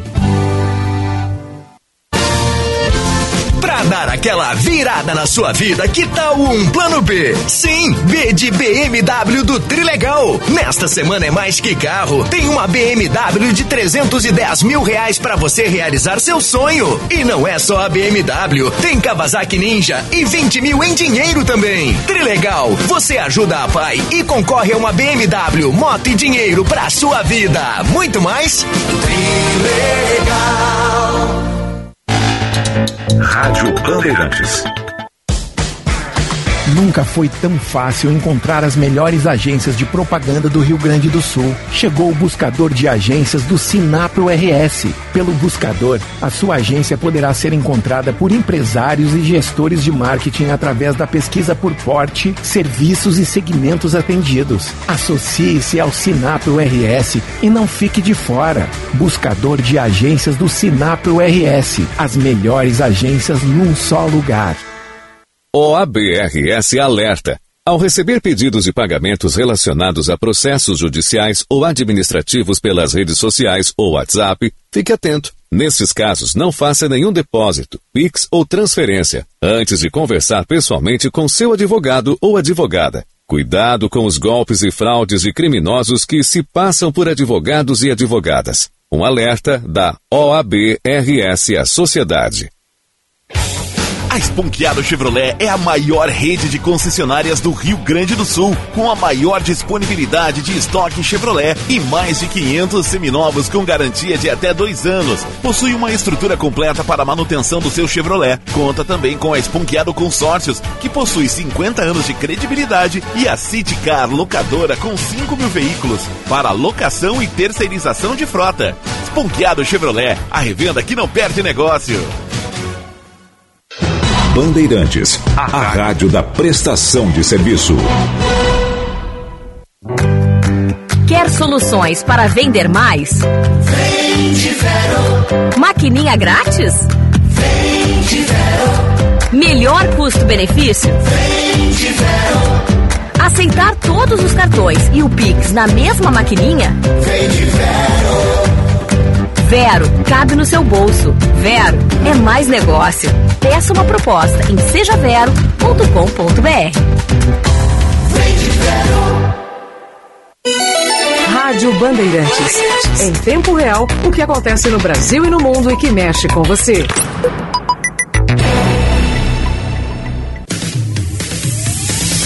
Você está ouvindo Bastidores, Bastidores do, Poder, do Poder na Rádio Bandeirantes, com Guilherme Macalossi.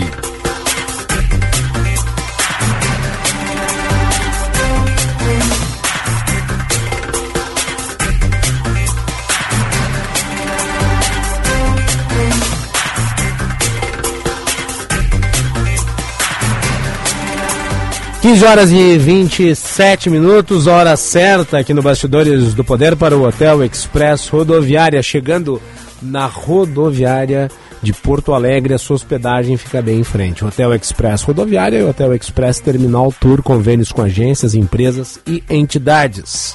Conforto e economia no Hotel Express Rodoviária e no Hotel Express Terminal Tour. Ligue trinta, oitenta e cinco, cinquenta e cinco zero zero.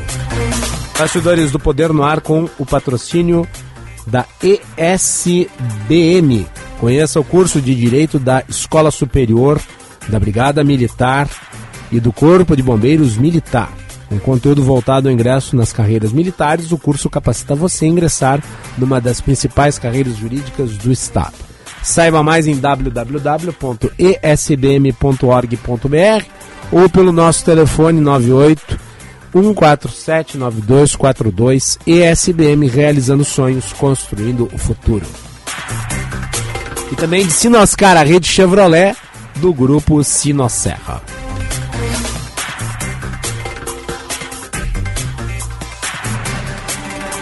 Vou dar aqui um abraço para o Alexandre Lemos, que nos acompanha de Gravataí. Parabéns, Macalossi, ótimo programa. Te acompanho todos os dias na rádio.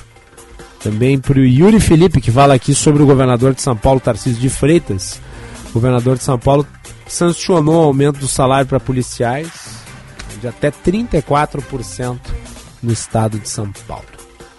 Nosso ouvinte Jamil, também de Gravataí, bom audiência em Gravataí, hein? É, diz o seguinte: quando o atual presidente do Banco Central for substituído, o Brasil vai estar à beira do abismo, oremos. Não sejamos catastrofistas, né? Vamos com as informações do trânsito. Vem aí a Janaína Juruá. Serviço Bandeirantes. Trânsito. Aproveite descontos imperdíveis para conquistar seu A P próprio no Feirão Junino da M R V. É sua chance de estar livre do aluguel com condições mais que especiais. Saiba mais em m r v ponto com ponto b r. Muito boa tarde, Macalossi. Boa tarde. Excelente semana a todos que nos acompanham na Bandeirantes. Começo a atualizar o trânsito nessa segunda com informação para quem segue em direção à Zona Sul pela terceira perimetral. Tem acidente entre moto e um ônibus na Cavalhada. Isso foi pouco antes da João Salomone, está causando retenção agora para os condutores, já a partir da Otto Niemeyer. Quem quiser evitar essa lentidão pode utilizar Vicente Monté, já é uma boa alternativa. Aproveite descontos imperdíveis para conquistar seu A P próprio no Feirão Junino da M R V. É sua chance de estar livre do aluguel, com condições mais que especiais. Saiba mais em m r v ponto com ponto b r. Macalossi. Obrigado, Janaína. Participação do público ouvinte pelo nosso WhatsApp nove oito zero seis um zero nove quatro nove, nove oito zero seis um zero nove quatro nove, envia sua mensagem, ou também pelo nosso chat no canal do YouTube, youtube ponto com barra Band E S.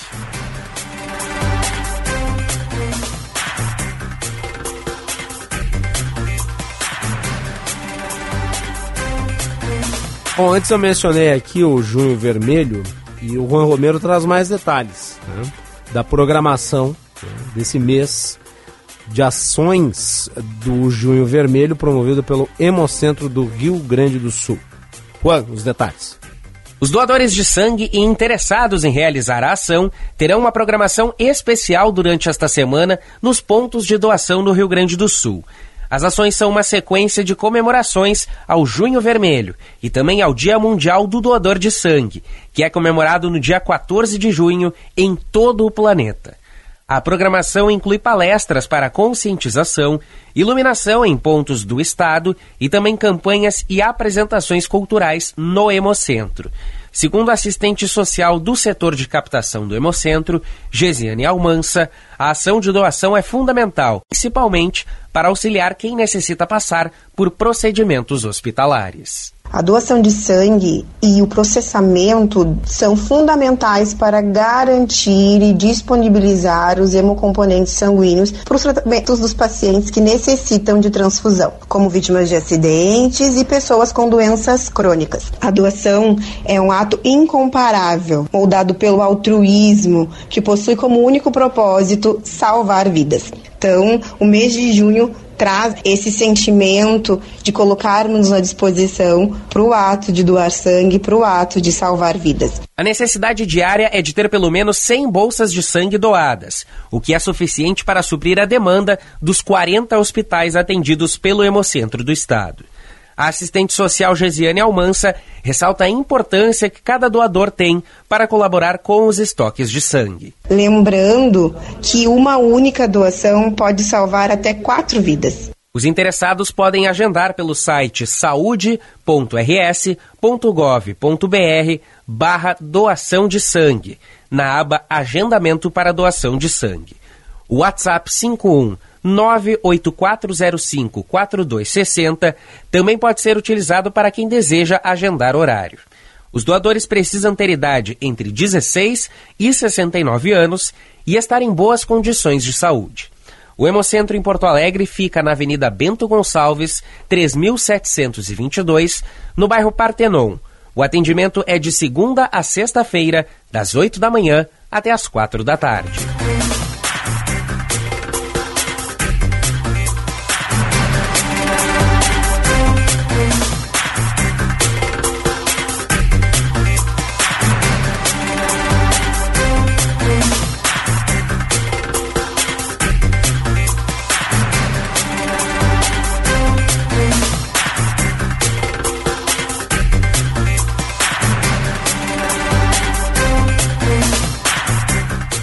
Tá, então, informações do Juan Romero, você acompanha aqui no Bastidores do Poder ao longo da programação, né? A Rádio Bandeirantes, todos os detalhes da, da série de eventos aí em relação à doação de sangue nesse mês de julho. doze graus a temperatura, quinze horas, trinta e quatro minutos, o Bastidores do Poder prossegue aqui nas ondas da Rádio Bandeirantes, lembrando sempre que a temperatura é doze graus. É um oferecimento do Hospital São Lucas da P U C, cuidado que salva vidas. E a hora certa, quinze horas e trinta e cinco minutos, é um oferecimento do, do Hotel Express Rodoviária, conforto e economia no Hotel Express Rodoviária, ligue trinta, oitenta e cinco, cinquenta e cinco, zero zero. Muito bem, e o Cristiano Zanin, que foi indicado por Lula para ser o novo integrante do Supremo Tribunal Federal, fez uma visita institucional ao presidente do Senado, o senador Rodrigo Pacheco, e ao presidente da Comissão de Constituição e Justiça do Senado Federal, o Davi Alcolumbre. E nós temos uma postagem do Rodrigo Pacheco nas redes sociais. Christian, o que disse o presidente do Senado? O presidente do Senado, Rodrigo Pacheco, disse o seguinte, abre aspas: recebi nesta segunda-feira em Brasília a visita do advogado Cristiano Zanin, que me apresentou seu histórico profissional e sua disposição de integrar o Supremo Tribunal Federal. Acompanhou-me no encontro o presidente da Comissão de Constituição e Justiça, senador Davi Alcolumbre, que definiu para o próximo dia vinte e um a sabatina na comissão. Tão logo finalizada a sabatina e a votação na C C J, darei encaminhamento ao plenário do Senado na mesma data. Fecha aspas, Macalossi. Nós temos a foto aí? Da temos. Então vou vamos colocar botar... ela na live. Coloca ela na live aí. Foto aí do, do indicado, né? O Cristiano Zanin, advogado, que foi o principal procurador de Lula durante os processos da Operação Lava Jato, ao lado do Davi Alcolumbre, que é o presidente da C C J, e também o Rodrigo Pacheco, que é o presidente do Senado Federal. Sobre isso, né? Quer dizer, sobre a visita. Há pouco a se comentar, essas visitas são comuns, não, não tem nada de extraordinário. Tem gente que vai usar a imagem para dizer, olha ali, estão confabulando. Não, a, as relações institucionais elas se dão também no, no campo dos encontros, e aqui não está se falando nada fora da agenda, não está se falando de nada secreto, não há nenhuma conspiração no ar. É, o indicado por Lula foi lá falar com o presidente do Senado e com o presidente da C C J. Foi se apresentar. É do jogo. É da natureza das relações entre, né, o integrante do Poder Judiciário, que poderá ou não ser aprovado, e aqueles que são os responsáveis pela organização dos trabalhos. Uh, lembrando... Então, informação aqui dada pelo presidente do Senado. A sabatina está marcada para o dia vinte e um. O Senado é a instância revisora da indicação. Alguém poderá dizer, ah, você está aí passando pano para a indicação? Não, muito antes pelo contrário. Eu acho que a indicação está errada. Ainda que eu respeite o Zanin como advogado. Eu acho que ele não deve ser aprovado. Agora, uma coisa é a opinião que eu dou em relação à indicação, se deve ou não ser aprovado. E outra coisa é reconhecer a natureza institucional da visita. Bem provavelmente o Zanin passa. Ainda que eu ache que a indicação ela sinaliza de forma errada, principalmente porque o Zanin foi É uma pessoa com uma ligação muito forte com Lula, não apenas no âmbito das relações cliente-advogado, mas também nas relações afetivas. O Cristiano Zanin é padrinho de casamento do Lula. Então não é alguém distante, é alguém muito próximo. O padrinho de casamento muitas vezes pode ser considerado do círculo familiar, íntimo. Então eu acho que a indicação não deveria passar. É papel do Senado fazer o escrutínio. Mas nós sabemos como são as sessões de sabatina do Senado. Nem sempre, quase nunca, né, elas são suficientemente técnicas de maneira a exigir, né, daquele que acabou sendo nomeado.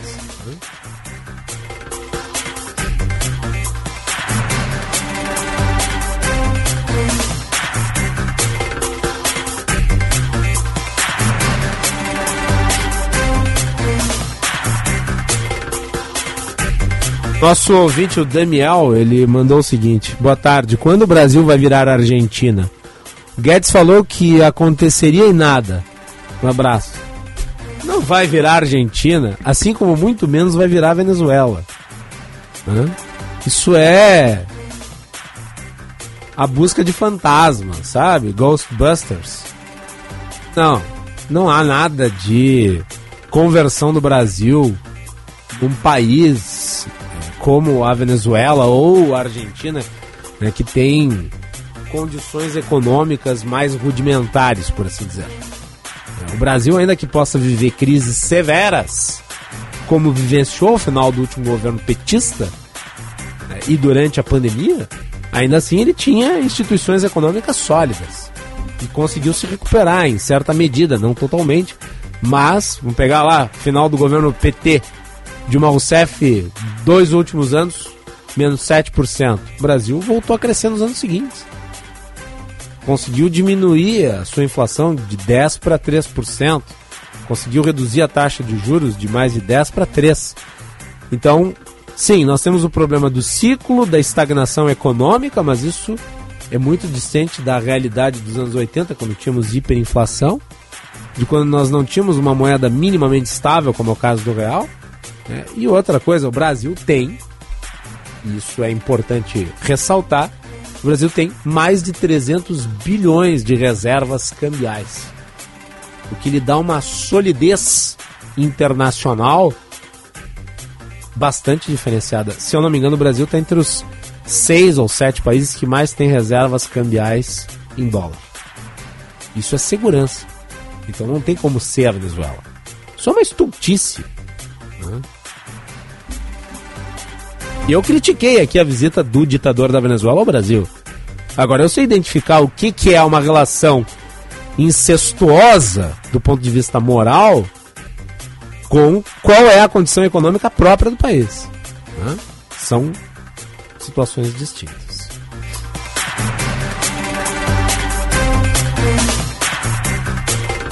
Voltamos.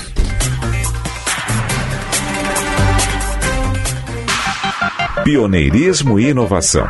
Microfone sempre aberto para sua participação. Rádio Bandeirantes.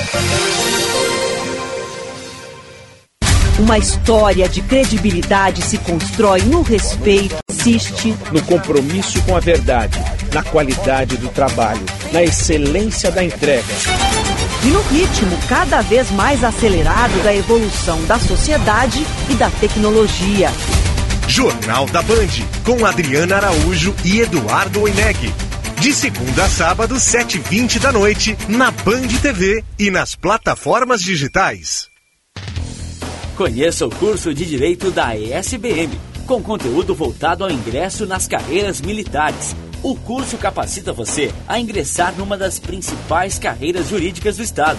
Saiba mais em w w w ponto e s b m ponto org ponto b r ou pelo telefone cinquenta e um, nove oito um quatro sete, nove dois quatro dois.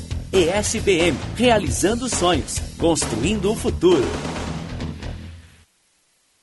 Gente, acabei de abrir uma conta universitária Banrisul e fiz tudo pelo app. Não tem tarifa mensal, posso ganhar até sessenta reais de cashback e ganhei cartão de crédito com limite de mil reais. E mais, tenho desconto de cinquenta por cento no G N C Cinemas. Viu só? Já comecei minha vida universitária ganhando.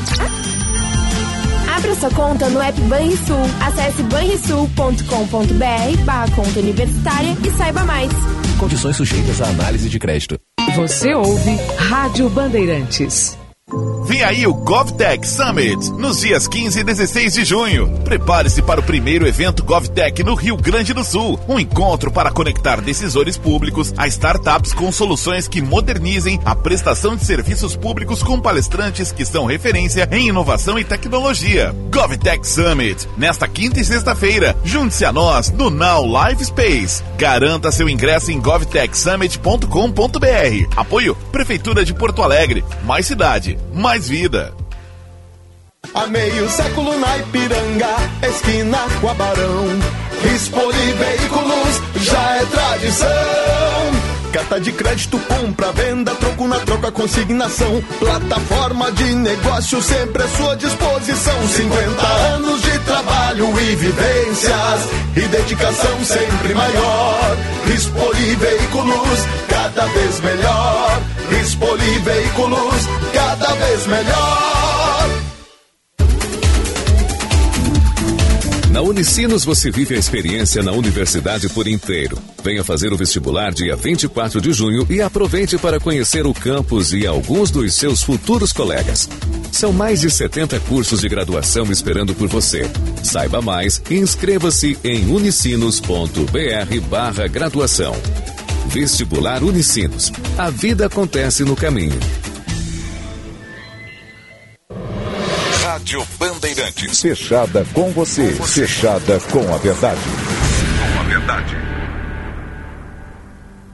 Olá, pessoal. Para quem ainda não sabe, eu sou Alexandre Mota e vim te dar uma dica de ouro. O talco pó pelotense, ele que há anos vem auxiliando na higiene corporal dos gaúchos. Como você sabe, o talco pó pelotense combina a formulação moderna e a qualidade que te auxiliam no combate dos fungos e bactérias que causam os maus odores.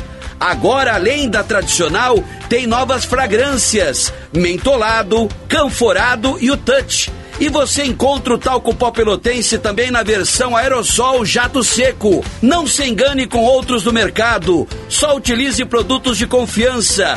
Utilize o pó pelotense. Esse eu não abro mão. Eu vou fazer o Enem. Vou, eu vou com tudo, eu vou. Vou, eu vou fazer o Enem.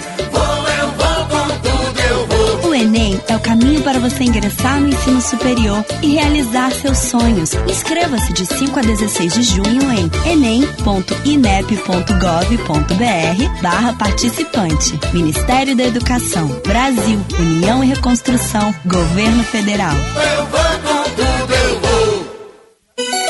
Rádio Bandeirantes. Em tempo real, o que acontece no Brasil e no mundo e que mexe com você.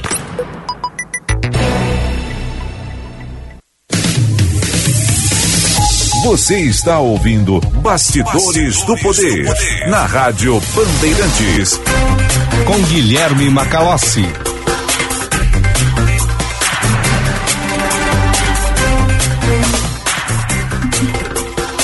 quinze horas e quarenta e sete minutos, a temperatura doze graus e um décimo. Falando sobre mudança nos ministérios, a Alana Canepa uh, fala de Brasília sobre estas alterações que podem ocorrer esta semana. Né, de votação. Então, negociações no Ministério da Saúde e para cargos de segundo escalão e o que a gente ainda tem em aberto, FUNASA, né, que foi uh, uh, garantida ali em votação no Congresso Nacional, também vai abrir muitas vagas para garantir apoio do Centrão no Congresso. É, esse, essas negociações vão durar a semana. Hoje o presidente reunido com os seus líderes e também com alguns ministros para tratar desse espaço, garantir uma base que seja menos movediça no Congresso Nacional para passar com votações importantíssimas como essa, da nova regra fiscal e também a reforma tributária, né, minha gente, que no final do mês tem texto final saindo. Tá aí, então, a Alana Canepa de Brasília, trazendo os detalhes. Além do Ministério do Turismo, União Brasil está fazendo pressão para que a Nízia Trindade seja demitida, seja trocada do Ministério da Saúde. Segundo o Valdo Cruz, da Globo News, o Lula quer atrair o Centrão, mas ele descarta tirar a Nízia Trindade do Ministério da Saúde. Vamos ver até quando, né, o presidente da República mantém a disposição de, né, não trocá-la.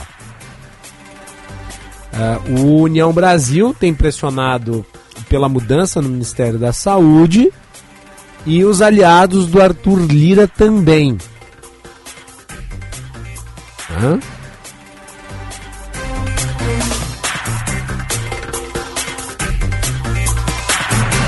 Aliás, na semana passada, o Rui Costa e o Alexandre Padilha, que são respectivamente os ministros da Casa Civil e das Relações Institucionais, se reuniram com a ministra para destravar, né, pedidos dos aliados na pasta.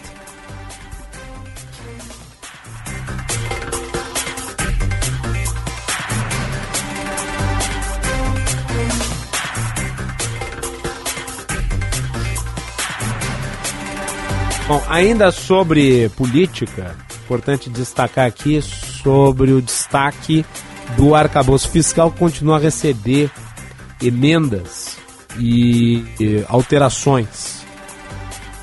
O Ibanez Rocha diz que o Omar Aziz vai negociar a retirada do F C D F, do marco fiscal. O governador do Distrito Federal disse isso. Ele falou sobre a manutenção do Fundo Constitucional e a expectativa com a relatoria do projeto no Senado. Vamos com as informações de Brasília. Nós temos tido conversa com diversos senadores da República, todos eles compreendem a situação do Distrito Federal, conversando com o relator também, que inclusive hoje deu uma declaração para a C B N, no sentido de que pretende retirar do arcabouço essa questão constitucional. Nós somos muito confiantes, vamos continuar trabalhando. E vamos trabalhar nas duas linhas, tanto com a retirada quanto com o veto do presidente da República. Então nós estamos nessa base da negociação. Ainda. quinze horas e cinquenta e um minutos.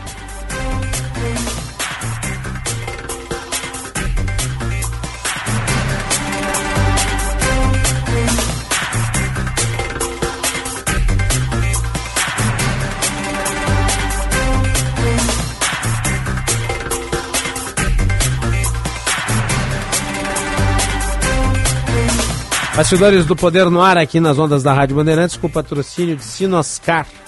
Só a Sinoscar tem para você o novo Onix e Onix Plus dois mil e vinte e três, com taxa zero e bônus de dez mil reais. De até dez mil reais. Sinoscar, a rede Chevrolet do grupo Sinocerra e também da Escola Superior dos Oficiais da Brigada Militar e do Corpo de Bombeiros Militar, realizando sonhos, construindo o futuro. E a Polícia Civil confirmou a prisão preventiva de duas pessoas na investigação do assassinato do empresário mineiro Samuel, Samuel Ebert, no Vale dos Sinos. Juan Romero. A Polícia Civil confirmou a prisão preventiva de duas pessoas nas investigações da morte do empresário Samuel Ebert de Melo, de quarenta e um anos, que estava desaparecido desde a última semana. O corpo do empresário foi encontrado no terreno de uma casa abandonada em Santo Antônio da Patrulha após uma semana de buscas. Um cachorro do Corpo de Bombeiros encontrou os óculos de Samuel.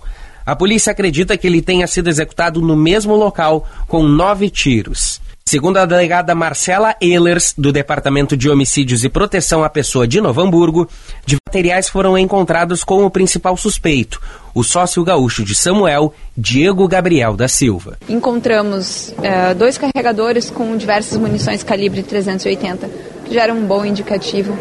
Realizamos junto ao I G P a perícia para a detecção de sangue e no momento o luminol realmente reagiu em dois dos veículos.